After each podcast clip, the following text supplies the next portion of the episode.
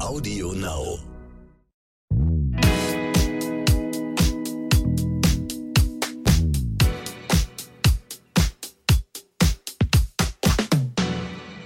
Hallo und herzlich willkommen zu So bin ich eben, der Psychologie-Podcast für alle Normalgestörten mit der Bestseller-Autorin und psychologischen Psychotherapeutin Stefanie Stahl und mit mir, dem Psychologen Lukas Klaschinski. Heute haben wir einen ganz besonderen Gast für euch. Eckert ist ein richtiges Multitalent. Er ist Arzt, er ist Bestseller-Autor, Kabarettist und Wissenschaftsjournalist und eigentlich ständig auf Tour und im Fernsehen zu sehen. Außerdem hat er eine eigene Stiftung, Humor hilft heilen, auf die wir gleich noch zu sprechen kommen. Eckert, schön, dass du heute da bist. Ja, hallo Lukas. Man müsste eigentlich sagen, du und Steffi, ihr sitzt zusammen, ich bin gar nicht da. Ich bin äh, aus Köln dazugeschaltet. Wir hätten uns eigentlich auch in Berlin treffen können. Ne? Du bist ja auch oft in Berlin oder wohnst in Berlin immer noch, ne? Ja, genau. Okay. Aber ähm, das hat man ja irgendwie gelernt in diesen verrückten Lockdown-Zeit, dass man äh, auch digital eine Menge abbilden kann. Aber ich bin sehr froh, dass ich Steffi sehen und hören und äh, ja, sogar anfassen könnte auf zwei Meter. Okay. Und wir sind natürlich total froh, weil das hat dazu geführt, dass der Eckert hier zu uns nach Trier gekommen ist und jetzt bei mir in Trier in der Praxis ist. Mein ganzes Team war heute sehr aufgeregt, hat sich sehr gefreut. Und Eckert hat die Nerven weg, das kann ich jetzt schon mal sagen. Ähm, er war aufgehalten und ähm, der ist echt cool. Also ich hätte, ich hätte jetzt schon äh, so den ersten Vorinfarkt, aber er ist total tiefenentspannt. Okay. Also man muss sagen, this guy walks with his talk. Also er Das ist gut. erlebt das, was er erzählt. Ja. Das war jetzt schon mal. Eckert, die fiesen Fragen kommen ein bisschen später. Wir wollen mal mit einer ersten seichten anfangen. Ähm, was war bei dir zuerst so? Die Richtung in Richtung Humor oder Medizin? Also worauf hast du dich zuerst fokussiert? Na, ähm, äh, es gibt einen super Satz von Kierkegaard, der äh, sagt, Leben kann man nur vorwärts, verstehen kann man es nur rückwärts. Und äh, das ist in meinem Fall wirklich so eingetroffen, dass ich mich von Kind auf an mit Humor beschäftigt habe. Ich habe Witze gesammelt als Schüler, ich habe kleine äh, Sammlungen herausgegeben, die verschenkt zum Hochzeitstag oder zum Geburtstag. Ich ähm, habe dann Medizin studiert und das wirklich auch sehr gerne gemacht und auch der, als Arzt in der Kinderneurologie und Psychiatrie gearbeitet. Und parallel habe ich dann auch in meinen Semesterferien zum Beispiel äh, auch so kleine Zaubershows im, äh, mit Interrail verbunden, habe dann pantomimisch in der Innenstadt von Assisi oder Madrid äh, gezaubert. Also ähm, das war gar nicht so ein Entweder-Oder. Also es klingt immer so, als hätte ich mich irgendwann an einem magischen Moment umentschieden. Aber ähm, ich glaube, viele Menschen, und das ist ja auch ein Teil von Steffis Arbeit, haben viele verschiedene Kinder in sich und äh, meins wollte auch ein bisschen spielerisch kreativ sein. Ja, aber am Anfang hast du das ja noch so ein bisschen geheim gehalten, ne? dass du auch was auf der Bühne machst äh, und obwohl du im Arztkittel unterwegs bist. Das hast du ja nicht gleich gesagt, hallo, ich bin am Wochenende in den Hackschen Höfen, komm da mal hin und unter der Woche bin ich irgendwie im Krankenhaus unterwegs. Nee, das war tatsächlich lustig, weil ich, äh, äh, ich war Kandidat bei Geld oder Liebe. Und das war noch äh, lange vor Internetzeiten und vor 45.000 äh, verschiedenen Kanälen und Optionen. Das heißt, es haben echt viele Leute geguckt. Ich glaube, es waren äh, fast 10 Millionen, so wie so ein Tatort. Das war damals ein echter Straßenfeger. Und ich dachte, das kriegt keiner mit, da war ich auf Station. Und ähm, am Montag grinsten mich alle so an und ich dachte, dü, dü, dü, dü, keiner weiß, wo ich gestern war. Und das wussten alle. Da war Undercover Und da vorbei. dachte ich, dann, dann, dann, dann macht doch besser gleich Fernsehen, wenn du damit so viele Leute erreichen kannst, auch mit gesunden und eben auch äh, heiteren, aber oft eben gerade auch in letzter Zeit mit meiner zweiten Stiftung äh, die Klima und Gesundheit zusammenbringt, nämlich äh, gesunde Erde, gesunde Menschen, auch mit ernsten Themen. Also ähm, ich glaube wirklich, dass ein Riesenpotenzial in Kommunikation, in der Vermittlung ist und äh, das macht ihr ja auch wunderbar mit diesem Podcast, nämlich auch psychotherapeutisches Wissen soll ja kein Geheimnis bleiben, sondern viele Leute profitieren davon, ohne dass sie jemals einen Platz bräuchten oder überhaupt einen kriegen könnten. Hm, das stimmt. Ähm, Lachen heilt, stimmt das wirklich? Also gibt es dazu auch äh, Studien, also inwiefern Humor tatsächlich eben auch Heilungsprozesse beschleunigen kann? Oder ist es einfach nur, dass es den Leuten, wenn es ihnen schon schlecht geht, sie wenigstens nicht auch so wahnsinnig in die Depression gehen? Da gibt es eine Menge Studien zu. Das war auch ein Ziel von meiner ersten Stiftung Humorhaft Heilen, ähm, zu äh, Studien auch zu initiieren. Heute ist da sehr viel mehr darüber bekannt, als, als ich anfing, mich dafür zu begeistern. Wobei, ehrlich gesagt, äh, der, der Volksbund oder die, äh, auch diese, dieser Satz, Lachen ist die beste Medizin, den gab es ja schon ewig. Mhm. Und ähm, auch die statistische Beobachtung, Kinder lachen 400 Mal am Tag, Erwachsene 20 Mal, Tote gar nicht. Da erkennt man auch ohne große Studie eine statistische Tendenz. Mhm. Und äh, du als Therapeutin weißt natürlich auch, äh, Lachen ist nicht Witze erzählen, sondern Lachen ist eigentlich die Fähigkeit beim Klienten, seine eigene Situation aus einer anderen Warte, aus einer anderen Perspektive zu sehen. Und deswegen hat Lachen einen ganz hohen therapeutischen Wert. Da äh, gibt es ganz viele Arbeiten auch in der Hypnotherapie dazu, nämlich in der Frage, welche heilsamen Botschaften empfangen denn Leute auch über Geschichten, auch über Witze, über Anekdoten, wo die denken, ach, man kann es so sehen oder so. Also mein Lieblingszitat, um das auf den Punkt zu bringen, ist von Karl Valentin aus München. Der sagte, wenn es regnet, freue ich mich, denn wenn ich mich nicht freue, regnet es auch. Ja, das liebe ich auch, dieses Zitat. Und das ist, das ist das, was man in der Therapeutensprache sozusagen radikale Akzeptanz nennt. Ja, nämlich erstmal genau. akzeptieren, was ist. Ja, und äh, in der Psychotherapie ist es ja auch so, dass der Humor, genau das, was du eben beschrieben ha hast, eben dazu hilft, eine gewisse Distanz zu sich zu bekommen und auch nochmal von außen drauf zu gucken, ja, das nochmal selbst zu reflektieren. In der Psychotherapie ist es, oder stelle ich es mir manchmal leichter vor, ähm, weil, weswegen ich auch gerne Psychotherapeutin geworden bin, ist, dass man eigentlich fast immer noch was machen kann. Also, ne, also das ist das Schöne an der Psychotherapie. Man kann, und es ist eigentlich nicht tödlich normalerweise, ja. Und äh, man kann immer noch vieles machen, man kann viele Lebensthemen auflösen, verändern. Aber wie ist es, wenn man wirklich eine tödliche Diagnose hat? Also wenn man wirklich eine ganz, ganz schwere Diagnose hat. Kannst du uns dazu auch was erzählen? Ja, wir haben ähm, bei Humorhaft Heilen die, die Devise, dass wir den Menschen vom Beginn bis zum Ende begleiten, also über den ganzen Lebensbogen. Und das heißt, wir finanzieren auch durch Spenden. Also wer zuhört, kann gerne auf unserer Internetseite Humorhaft Heilen oder wenn einem das Klimathema näher ist, auf gesunde Erde, gesunde Menschen schauen. Wir haben als allererste Station eine Musiktherapeutin in der Charité, da wo ich äh, als Kinderarzt äh, tätig war, finanziert seit vielen Jahren. Die macht äh, mit so äh, einer Art äh, Harfe total beruhigende Klänge für Frühgeborene und bringt den Müttern bei, für ihre Kinder zu singen. Also mhm. das hm. ist eine Riesenüberwindung für Mütter, die erstmal total aus ihrem Traum vom gesunden Kind zum richtigen Termin rausgerissen sind und alles piepst und alles rennt durcheinander auf der Intensivstation und dann zu sagen, nee, mein Kind kennt ja schon meine Stimme durch die Zeit im Mutterbauch, das ist das direkteste Beruhigungsmittel, was ich habe. Und nicht nur reden, sondern singen ist super. Und dazu leiten wir die an. Und ähm, das ist ein tolles Projekt. Wenn ich in Berlin bin, äh, komme ich da auch vorbei und ähm, freue mich, dass das, dass das so toll angenommen wird. Und ich ärgere mich auf der anderen Seite, dass es die Kassen nicht zahlen, aber dafür braucht man halt Spenden.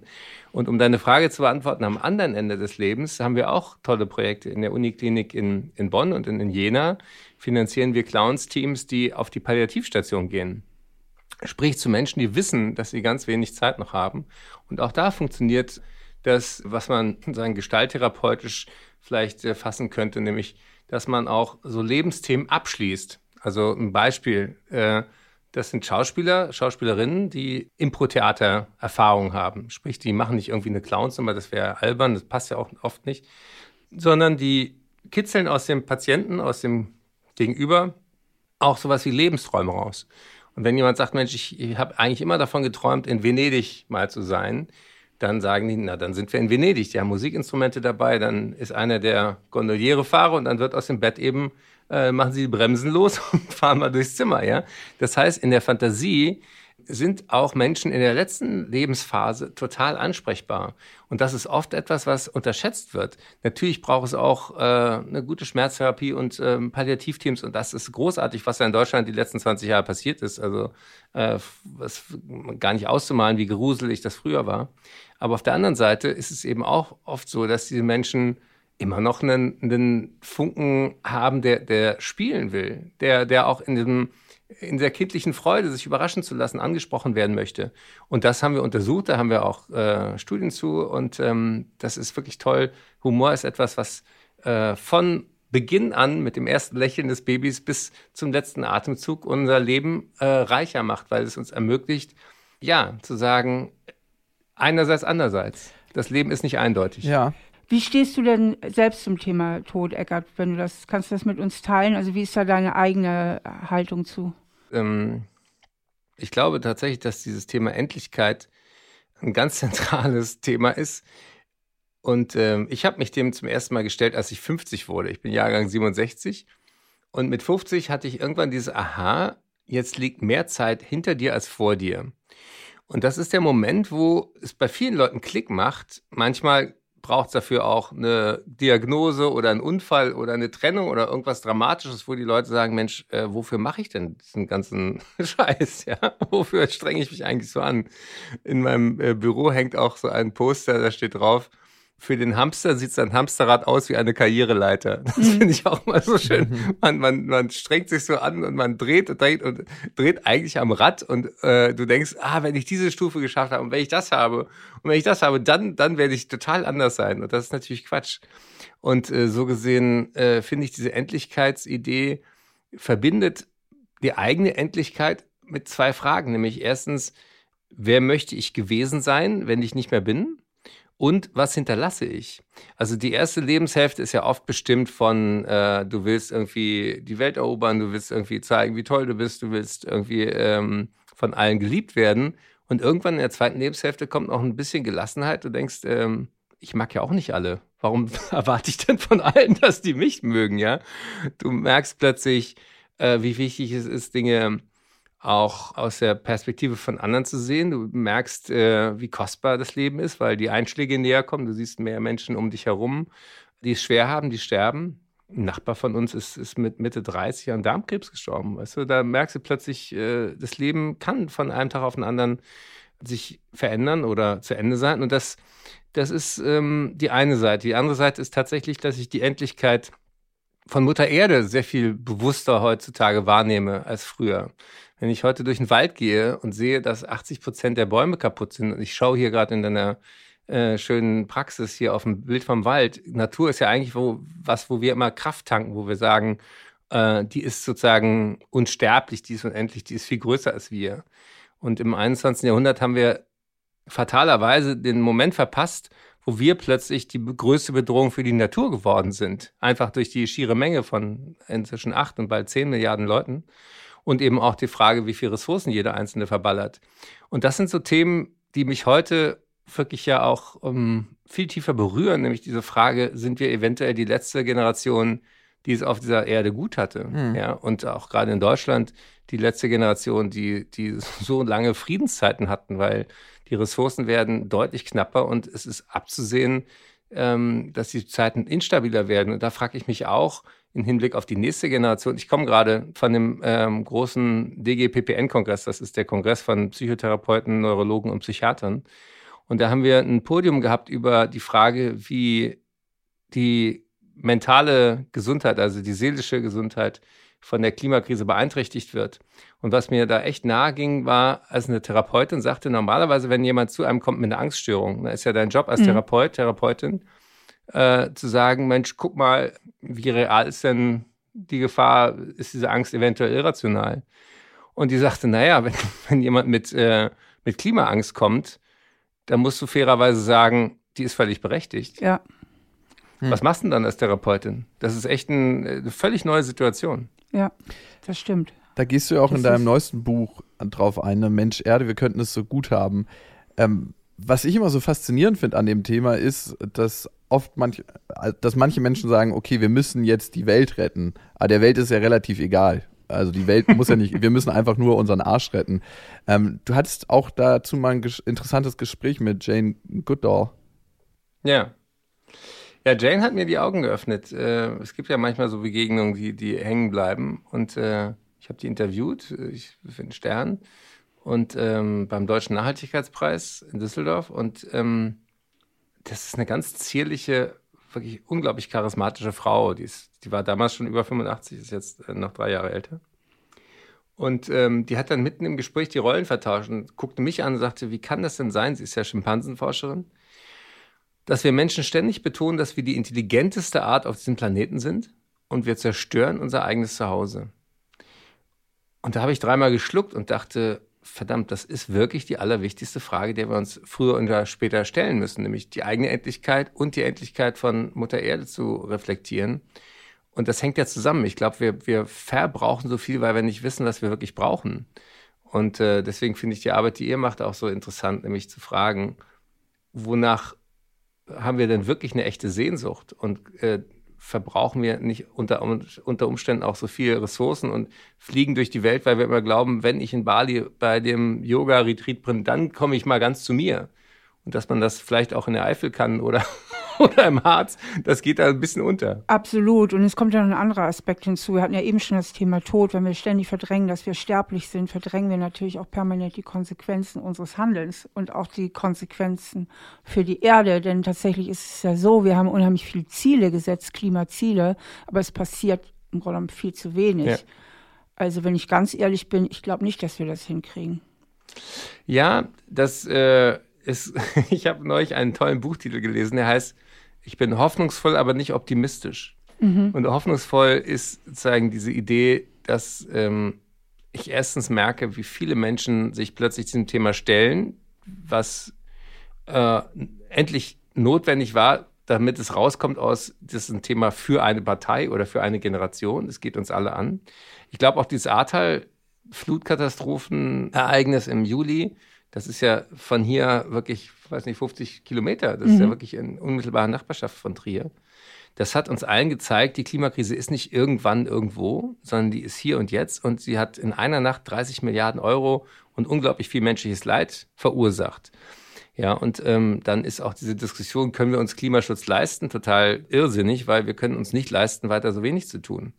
Und das finde ich wichtig. Äh, und Lukas, du hast ja auch gesagt, wir müssen nicht die, das Klima retten, sondern uns dass die Arbeit meiner Stiftung Gesunde Erde, gesunde Menschen und mein Buch Mensch Erde, wir könnten es so schön haben, die Versuche sind, erstens zu zeigen, dass unsere Körperlichkeit ja etwas ist, was erstens total schön sein kann, aber wir können ja auch nicht raus aus unserem Körper. Wir müssen alle ein- und ausatmen. Wenn du weißt, dass sieben Millionen Menschen jedes Jahr an Luftverschmutzung sterben, wenn du weißt, dass Kohleverstromung sieben Tonnen Quecksilber jedes Jahr in die Luft bringt, nur weil wir äh, die, den Ausbau der Erneuerbaren gezielt auch politisch vergeigt haben.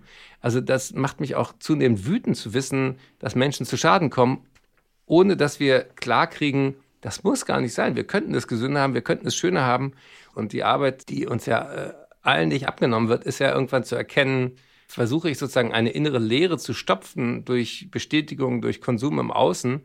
Und in meinem Bühnenprogramm habe ich auch eine sehr lustige Nummer über, über Zeug, wo ich äh, selber bekenne, wie, wie viel mehr Zeug ich habe, als ich brauche. Und das ist immer sehr lustig, weil die Leute sich wegschibbeln vor Lachen, weil jeder kennt entweder das von sich oder von jemand anders, mit dem er äh, schon mal zusammen gewohnt hat. Und dann sage ich, wenn Leute in mein Arbeitszimmer kommen und dann sagen, Eckart, ich wusste gar nicht, dass du Messi bist, dann sage ich immer ein bisschen beleidigt, ich bin kein Messi, ich bin ein Sammler ohne festgelegtes Themengebiet. Wie machst du das denn selber? Also ich finde das immer ähm, ja sehr faszinierend, das alles zu wissen und wir wissen es alle schon lange, ne? Also unsere Frontallappen befähigen uns anscheinend nicht dazu, unser Verhalten dahingehend richtig gut zu verändern. Also wie handhabst du das selber für dich?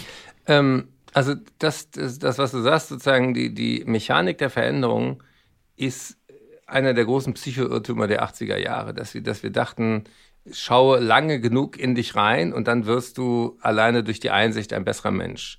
Und das ist totaler Käse. Wir verändern uns oft relativ schnell, manchmal auch äh, in eine Richtung, die, die wir nicht wollen, aber äh, um über das Positive zu reden, wir gewöhnen uns sehr, sehr schnell an neue Situationen und unterschätzen das. Und mhm. äh, Menschen sind eklatant schlecht darin, ihre eigenen Gefühle vorherzusagen, wenn sie sich vorstellen sollen, das und das ist jetzt anders.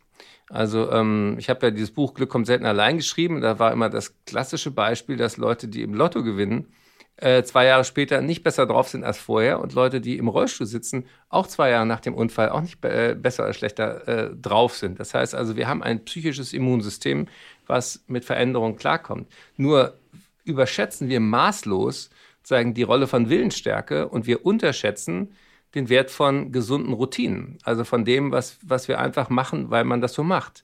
Also Beispiel, ähm, was gab es für einen Riesenaufschrei, als äh, Rauchen in Kneipen verboten werden sollte? Da hieß es, oh Gott, die Welt geht unter, die Gastronomie wird äh, sterben und äh, kein Mensch wird mehr abends weggehen. die Wahrheit ist, nach drei, vier Wochen war das klar. Das ist jetzt, gilt so für alle. Die Leute haben sich sehr schnell daran gewöhnt und selbst Raucher wollen heute nicht mehr in den Kneipen das Rauchen zurück. Das heißt also, ähm, wenn du fragst, was kann man gegen die Klimakrise tun, ist diese Angst vor Verboten total irrational. Also äh, FCKW ist einer der großen Erfolge der Menschheit, dass diese Fluorkohlenwasserstoffe verboten wurden in 1984 weltweit, hat dafür gesorgt, dass das Ozonloch wieder zuging. Äh, das hat man nicht versucht, probiert doch mal ein bisschen weniger Haarspray und ein bisschen weniger Kühlschrankmittel. Nein, es hätte nie, nie über Willenskraft funktioniert. Und deswegen, je länger ich mich mit diesen Themen beschäftige, desto klarer wird mir, der große Hebel ist in der Politik, der ist in Rahmenbedingungen, der ist in ja. Regeln, die ja. für alle gelten nee. und nicht im persönlichen Kasteien. Sorry, da muss ja. ich widersprechen. Ähm, Ecker, das geht nicht. Es gibt mehrere Planeten, aber nur eine deutsche Marktwirtschaft. So kommt es in der Politik auch drüber, oder? ja, also die, die, diese, äh, diese Idee, dass der Markt Dinge regelt, die ist, äh, die gehört auch zu den absoluten äh, irrationalen Annahmen von, in diesem Falle extrem von einer Partei. Ich ja. möchte ihren Namen nicht nennen. Das war aber ausgerechnet auch die Partei oder beziehungsweise der Parteivorsitzende, der als Fridays for Future auf die Straße ging, sagte, die sollen doch mal bitte die Politik den Profis überlassen. Mhm. Und dann habe ich ja mit 28.000 äh, anderen Wissenschaftlerinnen und Wissenschaftlern unterschrieben und gesagt, Leute, Scientists for Future war das äh, die Gründung. Äh, die Jugendlichen haben völlig recht in ihrer Annahme, dass, dass wir gerade diese Erde gegen die Wand fahren und dass die Politik zu wenig tut. Und jetzt kam auch noch das Bundesverfassungsgericht und hat gesagt, äh, liebe deutsche Regierung, ihr habt wohl nicht mehr alle, das, was ihr da beschlossen habt, ist überhaupt nicht ausreichend, um die Grundrechte auf sozusagen ein gelingendes und freies Leben der nächsten Generation zu sichern. Also äh, deutlicher kann man es ja nicht sagen. Das sind ja keine Spinner da in, in Karlsruhe, sondern das sind äh, Leute, die sagen, es gibt kein äh, Verfassungsrecht auf so schnell Porsche fahren, wie es geht, sondern es gibt ein Verfassungsrecht auf körperliche Unversehrtheit. Hast du da auf den speziellen Politiker nochmal angesprochen und seine Präferenz für Autos? Nein, da decken wir den Mantel des Schweigens drüber. Da, so viel dürfen die Podcast-Hörerinnen und Hörer selber fantasieren, oder? Okay. Ähm, was könnte denn konkret in der Politik geändert werden? Wo könnte man den großen Hebel ansetzen? Also, ähm, politisch ist ziemlich klar, wir müssen sofort raus aus der Verbrennung von fossiler Energie. Politisch ist klar, wir brauchen eine völlig andere Art und Weise, wie wir mit dem fruchtbaren Boden umgehen. Wir brauchen eine andere Art von Landwirtschaft. Und da bin ich eben sehr klar auch immer bei der Betonung der Vorteile. Ja, wenn man Leuten Lust machen will auf diese Veränderung, kann man zum Beispiel äh, sagen, wusstet ihr eigentlich, dass wenn man sich pflanzenbasierter ernähren würde, also durchaus Fleisch, aber eben viel, viel weniger, als wir heute essen, ähm, dann würden 150.000 Menschen weniger in Deutschland frühzeitig an Herzinfarkt und Schlaganfall sterben. Da kann man doch nicht sagen, das ist ein Verzicht, das ist ein Gewinn an Lebensqualität, ja. Und ähm, genauso bei, bei, wenn du mal in Kopenhagen warst, in der, in der Stadt, die auf Fahrrad setzt und nicht auf Auto, du, die Leute sind da mega glücklich. In jeder Umfrage gewinnen die bei den glücklichsten Ländern äh, der Welt. Und äh, du fährst automatisch Rad, weil es Spaß macht, weil da eben nicht Lkw-Fahrer nach 23 Stunden am Steuer dich beim Rechtsabbiegen umnieten, sondern weil du da sicher, glücklich mit vielen anderen im Pulk fährst. Und da meine ich eben auch, es geht anders. Es, es ist auch nicht sozusagen ein Zurück in die Höhle bei Kerzenlicht, wo wir hinwollen, sondern ich war gerade in Glasgow auf der Weltklimakonferenz, habe mit Johann Rockström auch Interviews gemacht. Wer neugierig ist, kann die auch auf äh, meiner Homepage sehen, also bei Gesunde Erde, gesunde Menschen. Und der sagte, Mensch, wir sind mittendrin in einer völligen Revolution. Wir könnten theoretisch eben energieautark werden. Worüber gab es die letzten Kriege? Immer um Öl, ja, immer um äh, fossile Energien. Wohin überweisen wir Milliardengelder an Leute wie Putin und dubiose arabische Staaten? Nur weil das Öl oder Erdgas gibt. Das heißt also, erneuerbare Energie ist ein Riesenvorteil für die Gesundheit und für den Frieden und für alles mögliche andere. Und deswegen ist es nicht nur ein Ingenieurproblem, sondern da versuche ich eben Leuten Lust zu machen auf die Veränderung. Das ist das Politische. Und persönlich fliege ich in der Deutsch nicht mehr. Ich ähm, esse viel weniger Fleisch. Ich habe ähm, äh, äh, eine Bahncard. Ich äh, versuche auch meine Tour sozusagen ein bisschen weniger klimaschädlich zu machen. Also die Hebel, die jeder persönlich hat, sind vor allen Dingen zum Beispiel auch Geldanlage. Darüber wird kaum geredet. Hm. Ich habe ähm, meine ganzen Konten weg von äh, fiesen Banken wie der Deutschen Bank hin zu GLS und da gibt es auch Triodos, dann gibt es äh, Ökobank und so weiter. Das, ist ein, äh, das, das kannst du innerhalb von einem Tag machen. Das kann keiner sagen, dass er dafür keine Zeit hat. Du kannst deinen Stromanbieter wechseln. Ja, du kannst voll. sofort hm. sozusagen zu erneuerbaren Energien. Ähm, du kannst mal deine Eltern, deine Oma, deine Enkel fragen, sag mal, wo habt ihr denn euer Geld eigentlich angelegt? Mhm. Ist das immer noch in fossile Energie investiert? Oft sagt einem die Bank das ja nur, wenn man nachfragt. Oder seid ihr inzwischen auf der Seite der, der Nachhaltigkeit?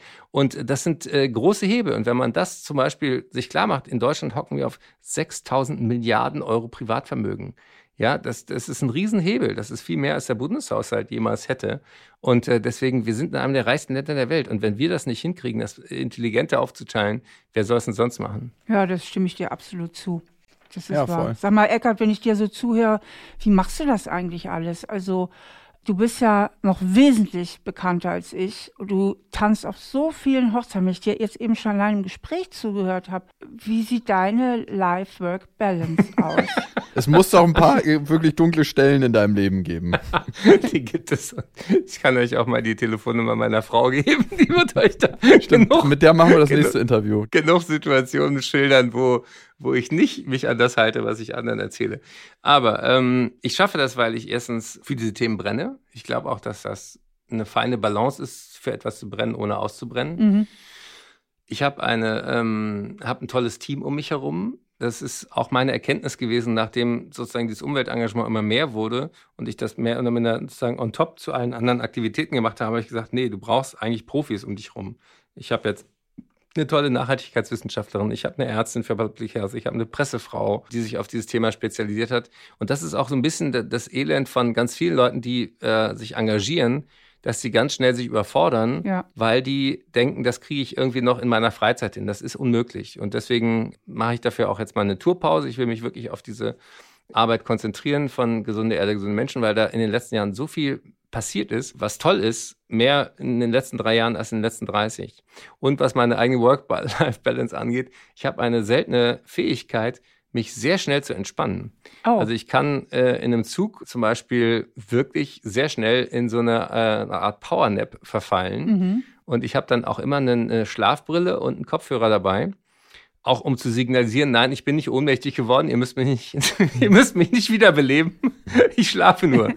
Und äh, dann lege ich mich wirklich auch ungeniert in Büros irgendwie auf den Teppich und mache mein Nickerchen, weil ich ja abends immer wacher sein muss als, äh, als mein Publikum.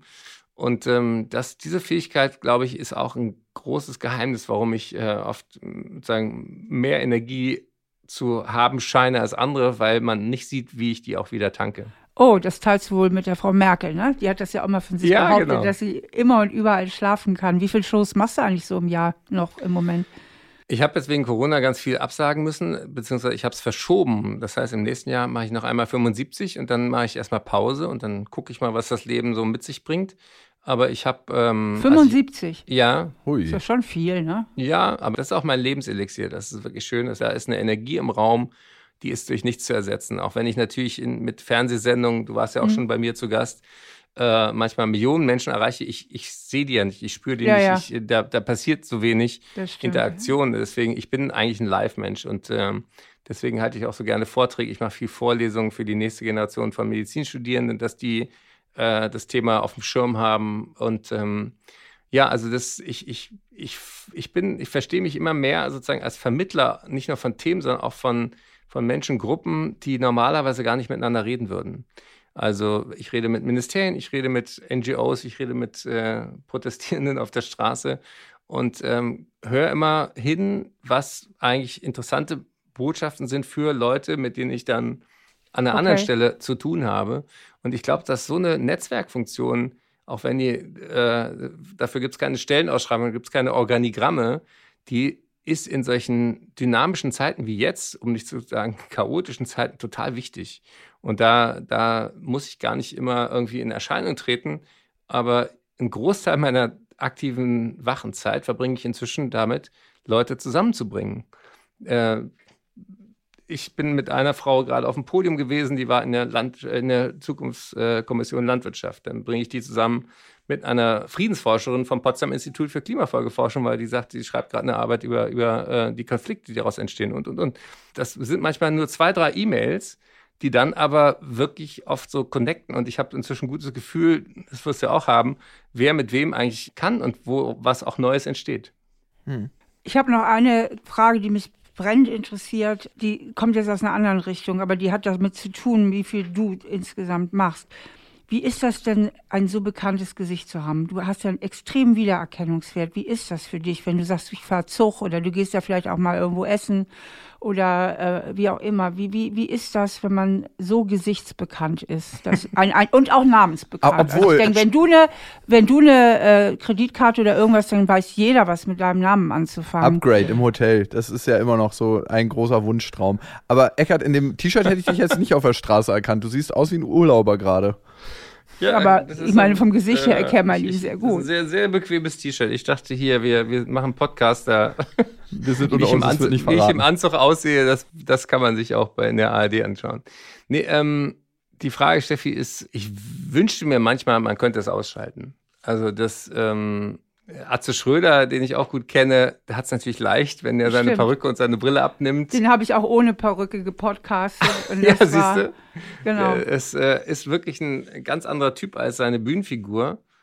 Und der hat natürlich äh, das große Privileg, dass er sozusagen sein Privatleben auch privat halten kann.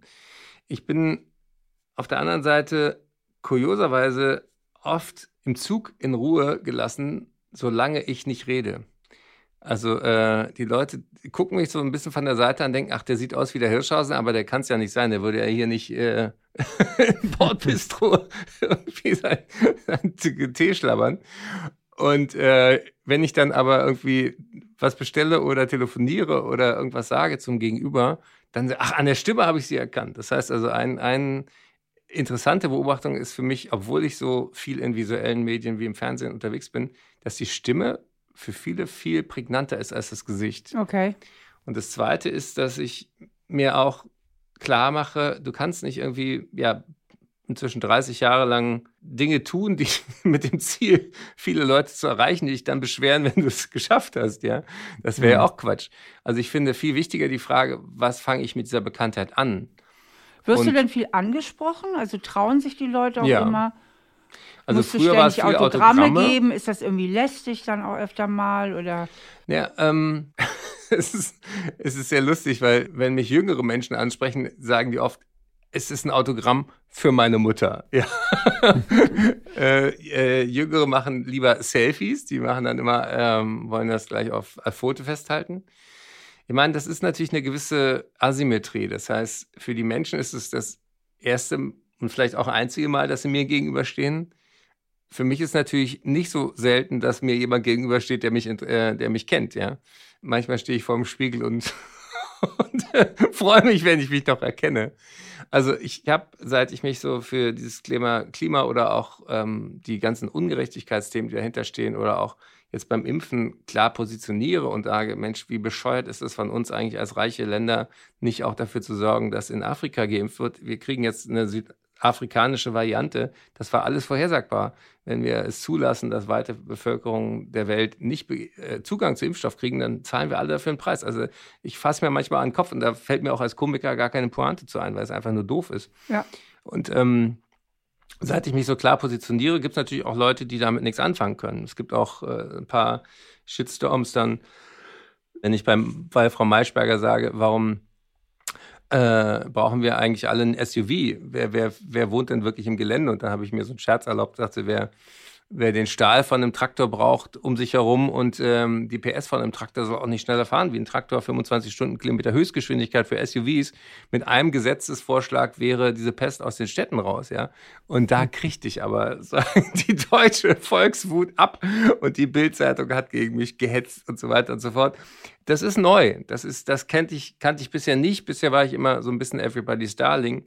Aber ähm, das ist der Preis, den du, glaube ich, zahlst und den ich auch bereit bin zu zahlen, äh, wenn wenn es um was geht. ja, Ähm, Warum traust du dich denn jetzt radikaler zu sein? Weil das, was auf dem Spiel steht, einfach größer und merklicher geworden ist für dich? Weil ich muss auch sagen, als ich das erste Mal gehört habe, du, der Hirschhausen ist jetzt hier bei uns im Podcast, habe ich gedacht, okay, ist das jetzt äh, eine weichgespülte Nummer oder ist es äh, eine neue Version, die ich vielleicht noch nicht kennengelernt habe? Also ich kann jetzt auch nicht sagen, dass ich alles von dir verfolgt habe, aber ich habe schon gemerkt, dass, ich möchte nicht sagen, dass du dich radikalisiert hast, weil das ist ein bisschen eingefärbt.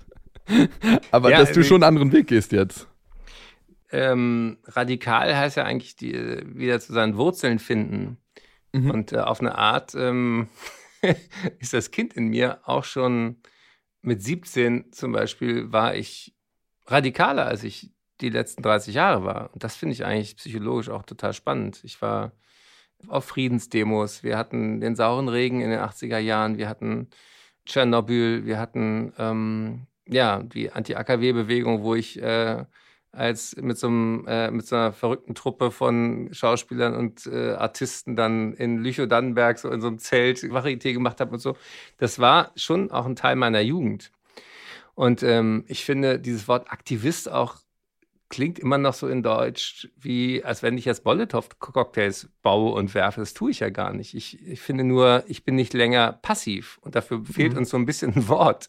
Nämlich, äh, ich sage immer, ähm, macht alle öfter den Mund auf. Es gibt so ein tolles Zitat von einem Herrn Burke, der sagt, für den Triumph der Dummheit reicht es, wenn die Klugen den, die Klappe halten. Und äh, das erleben wir gerade bei Corona, das erleben, erleben wir bei Klima, das erleben wir in ganz vielen Kontexten von Rassismus und wo nicht dass die schweigende Mehrheit einfach schweigt. Und das ist, äh, das erzeugt so ein verzerrtes Bild in der Öffentlichkeit, dass es nur noch Spinner gibt. Und es gibt ja viele vernünftige Leute. Es gibt auch viele Leute, die werden für ein, für ein Tempolimit einfach, was vernünftig ist. Und äh, dann setzen sich eben die lautschreienden Raser durch. Und das ist falsch für unsere Demokratie. Und das, das sind alles so Themen, wo ich heute klarer bin als früher. Auch ja, weil ähm, ich meiner eigenen Endlichkeit ins Auge gucke und denke, ich würde mir in den Arsch beißen, wenn ich 80 bin und wir es vergeigt haben, für immer sozusagen für die Menschheit. Nicht, dass das dann äh, alles zu Ende wäre, aber dann haben wir sozusagen die planetaren Grenzen, das Vorhersagen, sozusagen Knöpfe gedrückt, die wir nicht mehr stoppen können. Dann gehen Kipppunkte los, die das Leben auf diesem Planeten für Menschen zur Hölle machen. Das muss man einfach so klar sehen. Total. Und wenn man das weiß, dann, dann kannst du dazu entweder dich vergraben oder sagen, dann nach mir die Sinnflut, oder du sagst, ich will es wenigstens versucht haben. Mhm. Total. Ja, super. Finde ich, find ich auf jeden Fall spannend, den Weg, den du da gehst. Und ähm, wie viel liest du eigentlich so unter der Woche? Also räumst du dir Zeiten ein, wo du liest, wo du sagst, okay, hier will ich nicht gestört werden und hier lese ich Studien oder hier lese ich Bücher, die mich interessieren? Ich, wo ich vorhin gesagt habe, wie viel Zeug ich habe, das ist maßgeblich Dinge zum Lesen. ich ich, ich äh, kaufe mir unglaublich viele Bücher, die ich spannend finde und komme nie dazu, die alle zu lesen. also du liest sie auch nicht auf dem Handy. Ich, ich lese ja alles auf dem Handy. Ja, ich lese Bücher. viel auf dem Handy. Ich finde aber nach wie vor, ich bin so ein äh, da altmodisch. Ich finde ein Buch in der Hand zu haben viel schöner. Ich finde auch Zeitung zu lesen in echt viel schöner als äh, zu wischen aber ich komme nicht hinterher. Und das ist, äh, das ist was, da muss ich dann nochmal ohne Podcast mit Steffi reden, warum dieses kleine Kind in mir immer denkt, ich bin nicht schlau genug für diese Welt. Dass ich immer dachte, das muss ich, wenn ich das und das und das nicht alles gelesen habe, dann darf ich eigentlich gar nichts sagen. Und das ist, glaube ich, wirklich ein, ein Hindernis, nicht nur in meinem privaten Leben, sondern bei ganz vielen Leuten, weil die sagen, oh Gott, ich bin ja gar kein Energieexperte. Und wenn jetzt der Onkel Erwin zu Weihnachten sagt, Mensch, früher war es auch schon mal heiß, diese grünen Spinner äh, haben da alle keine Ahnung, dann schweigen ganz viele, weil sie sich nicht trauen, den Mund aufzumachen, weil sie denken, Mensch, so richtig habe ich auch alle Argumente nicht auf dem, auf dem Zettel. Deswegen habe ich in meinem Buch so richtige Argumentationshilfen, so Merkzettel kann man sich fotokopieren, auch raustrennen, die man dann unterm Tisch hat. Und wenn wieder irgendein cranky Uncle irgendeinen Scheiß verzapft, dann kannst du sagen, übrigens, eins, zwei, drei. Ja, ich finde das auch so wahnsinnig wichtig, dass man eben Stellung bezieht. Da würde ich gerne vielleicht noch eine letzte Frage anschließen. Und zwar, ähm, wie stehst du denn zur Impfpflicht? Was ist deine Meinung dazu? Äh, manchmal braucht man mehr Mut, seine Meinung zu ändern, als daran festzuhalten. Und ich habe meine Meinung geändert. Ich war äh, wirklich seit Anfang der Pandemie auch schon beim Masern gegen die Impfpflicht. Ähm, wenn man sich so viel mit psychologischen Phänomenen beschäftigt, dann gibt es eine interessante Theorie, die heißt Sunken-Cost, also äh, ver versenkte Kosten wenn wir sehr lange an einem Irrweg festgehalten haben, dann kommen wir sozusagen gar nicht mehr zurück, ohne unser Gesicht zu verlieren, vor uns und vor anderen. Ähm, ich erlebe das in meinem direkten Umfeld. Eine Mitarbeiterin ist ähm, wirklich auf Verschwörungsvideos reingefallen. Ich habe der immer gesagt, lass dich bitte impfen, lass deine Familie impfen. Ähm, kam zurück, der Sohn hat äh, den Vater angesteckt. Der lag vier Wochen auf der Intensivstation und ist gestorben. Was sagt sie jetzt? Sie sagt, äh, der Arzt auf der Intensivstation war schuld. Der hat, der hat sie, ihren Mann falsch behandelt. Dass er nicht geimpft war, war der maßgebliche Grund, warum er gestorben ist. Eine Impfung, zweimal plus Booster, hätte ihn mit Sicherheit vor diesem schweren Verlauf und dem Tod bewahrt. Und da sehe ich, wie die eigentlich jetzt so festgefahren ist, ja. dass diese, dieser Blick in den Spiegel zu sagen, ich hätte es eigentlich besser wissen können. Und mhm. es gab viele Leute in meinem Umfeld, die mir das auch nahegelegt ja. haben und ich habe auf die nicht gehört. Diese Schuld, sich einzugestehen, ist so schmerzhaft, dass sie sagen, lieber die, die Abwehr wählt und sagt, äh, alle um sie herum waren falsch. Und deswegen glaube ich, äh, das ist jetzt wirklich ein extremes Beispiel. Im, Im kleineren Maßstab wäre eine Impfpflicht auf eine kuriose Art und Weise eine Riesenerleichterung für die Ungeimpften, die mit einem Zipfel ihrer Selbstwahrnehmung wissen, dass das eventuell nicht die klügste Entscheidung in ihrem Leben war. Ich sehe das Und wenn auch die dann so, sagen, ja. ich werde ja dazu gezwungen, ich mache es jetzt, genau. obwohl ich es weiter doof finde. Können sie ihr Gesicht bewahren. Können sie ihr Gesicht bewahren und sind trotzdem geimpft. Ja. Und ich sehe einfach auch, ähm, ich meine, ganz, ganz viele Entscheidungen, die in der Bundesrepublik äh, getroffen werden, es ist ja immer so in der Demokratie, dass nicht alle dafür sind. Und wenn, äh, ich meine, als das Rauchverbot durchgesetzt wurde, da war noch viel mehr dagegen. Es gab keine Spaltung deswegen in der Gesellschaft. Und es sind ja wohl nur sieben Prozent, habe ich gehört, die wirklich Hardcore-Impfgegner sind. Und ich finde auch nicht, dass wir uns von denen die Maßnahmen diktieren sollten, nach dem Motto, wir wollen da nicht noch mehr spalten. Das ist ja oft so ein Argument. Spaltung ist eh da. Aber es ist sowieso gespalten. So. Deswegen ist Und jetzt das ist ja einfach egal. auch nur eine andere Meinung. Man kann das Spalten nennen, man kann auch sagen, die sind komplett anderer Meinung. Weil ich denke auch, dass wir um die Impfpflicht nicht drum herum kommen. Also ich wäre eigentlich froh, wenn wir sie einführen würden. Und ich glaube, es damit ist dieses auch Thema auch endlich mal vorbei ist und nicht so viele immer die Zeche zahlen müssen für die, die sich da einfach stur weigern. Total. Also äh, wer Lust hat, in der ARD-Mediathek habe ich drei Dokus gemacht zu dem Thema. Einmal war ich auf einer Intensivstation eine Woche lang, dann war ich äh, selber Impfproband. Ich wollte zeigen, wie sicher Impfstoffe sind und wie lange daran getestet und ge äh, geforscht wird, bis man einen freigibt. Und jetzt war ich bei Long-Covid-Reha-Fällen. Und das hat mir echt, echt die Augen geöffnet, dass diese Pandemie für ganz viele Menschen überhaupt nie vorbeigeht. Die sind zum Teil, ein, also man weiß noch nicht, wie lange es anhält, aber die sind seit der ersten Infektion sind die schwerst geschädigt, neurologisch. Die können sich nicht mehr erinnern. Die sind unglaublich erschöpft. Ich habe mit einer Physiotherapeutin gedreht, die ist jetzt im Rollstuhl, die war mega fit hier, das Bergsteigen gegangen und jetzt kann die keine fünf Treppen mehr laufen ohne, ohne Pause, ja. Das sind Schicksale, die finden nicht statt. Und wenn ja Leute schreien, es ist meine Freiheit, dann nehmen sie dafür in Kauf, dass andere Leute, maßgeblich Menschen aus Gesundheitsberufen, die nämlich Richtig. in der ersten Welle auch ihren Dienst am Menschen bezahlt haben, mit die Ersten zu sein, die infiziert ja. waren, die verarschen sie jetzt doppelt. Also ja. da lass uns damit nicht anfangen. Ich glaube, da, das wäre noch mal ein eigener Podcast. Lass ja. uns positiv enden. Und äh, das tue ich gerne, indem jeder Hörende sich kurz überlegt, wenn so viele Menschen angesichts der viel größeren Problematik, nämlich der Klimakrise und dem Artensterben, überlegt, äh, wie ohnmächtig wir uns oft fühlen gegenüber diesen Krisen, dann ist doch die naheliegende Frage, wo ist denn dann die berühmte Macht? Und die Macht ist irgendwo. Und so weit kann die gar nicht weg sein. Ich glaube, die Macht ist nämlich in Netzwerken, die ist in Organisationen, die ist äh, bei Menschen, die auch auf Menschen hören, die ihnen nahe sind. Und deswegen ist die spannendste Frage für mich immer, wen kannst du, der du jetzt gerade zuhörst, wen kannst du bewegen, der mehr bewegen kann als du selber? Also wenn wir wirklich uns selber als nicht nur passiv Zuhörende, sondern als Multiplikatoren begreifen, wenn wir sagen, Mensch, ich kenne doch wen, der arbeitet in der Schule, kann das in den Schulplan einbringen. Ich kenne jemanden, der arbeitet in, im Einkauf für die Kantine der kann dafür sorgen, dass wir nicht mehr so viel Billigfleisch einkaufen, sondern äh, gesundes Essen haben. Ich kenne jemand in der Politik, ich kenne jemand im Lokaljournalismus, ich kenne jemand, der in der Kommune mal über Hitzepläne nachdenken kann. Ich kenne jemand, der ähm, ja, äh, der ein bisschen Geld hat und der eine Stiftung gründen kann und und und. Also wenn jeder nach diesem Podcast jemand anders anspricht und sagt, Mensch, tust du eigentlich schon alles, um enkeltauglich und zukunftsfähig zu leben? Ich habe da ein paar Ideen. Ich glaube, dann hat dieser Podcast schon wieder eine kleine Welle geschlagen. Und das war auch ein super Schlusswort. Ja, sehr schön. Ja, macht's gut. Alles klar. Bis dann. Ja, ciao. Ciao.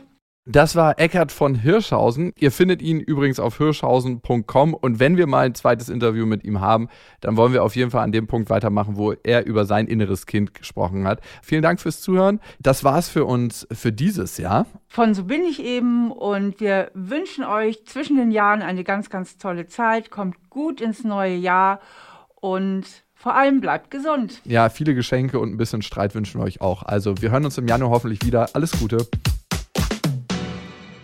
Hä? Ihr seid ja immer noch dran. Wir möchten euch am Ende noch einen schönen Podcast empfehlen. Worum es geht, sagen euch Carla Paul und Günter Keil von Long Story Short selbst. Hallo, wir sind Günther und Carla. In unserem Podcast Long Story Short stellen wir in jeder Folge vier Bücher vor, die uns so richtig begeistert haben und von denen wir euch überzeugen wollen. Dafür haben wir allerdings nur jeweils 60 Sekunden Zeit. Und danach wird natürlich drüber diskutiert. Wir freuen uns, wenn ihr mal reinhört. Long Story Short gibt's auf Audio Now und überall, wo es Podcasts gibt. Audio Now.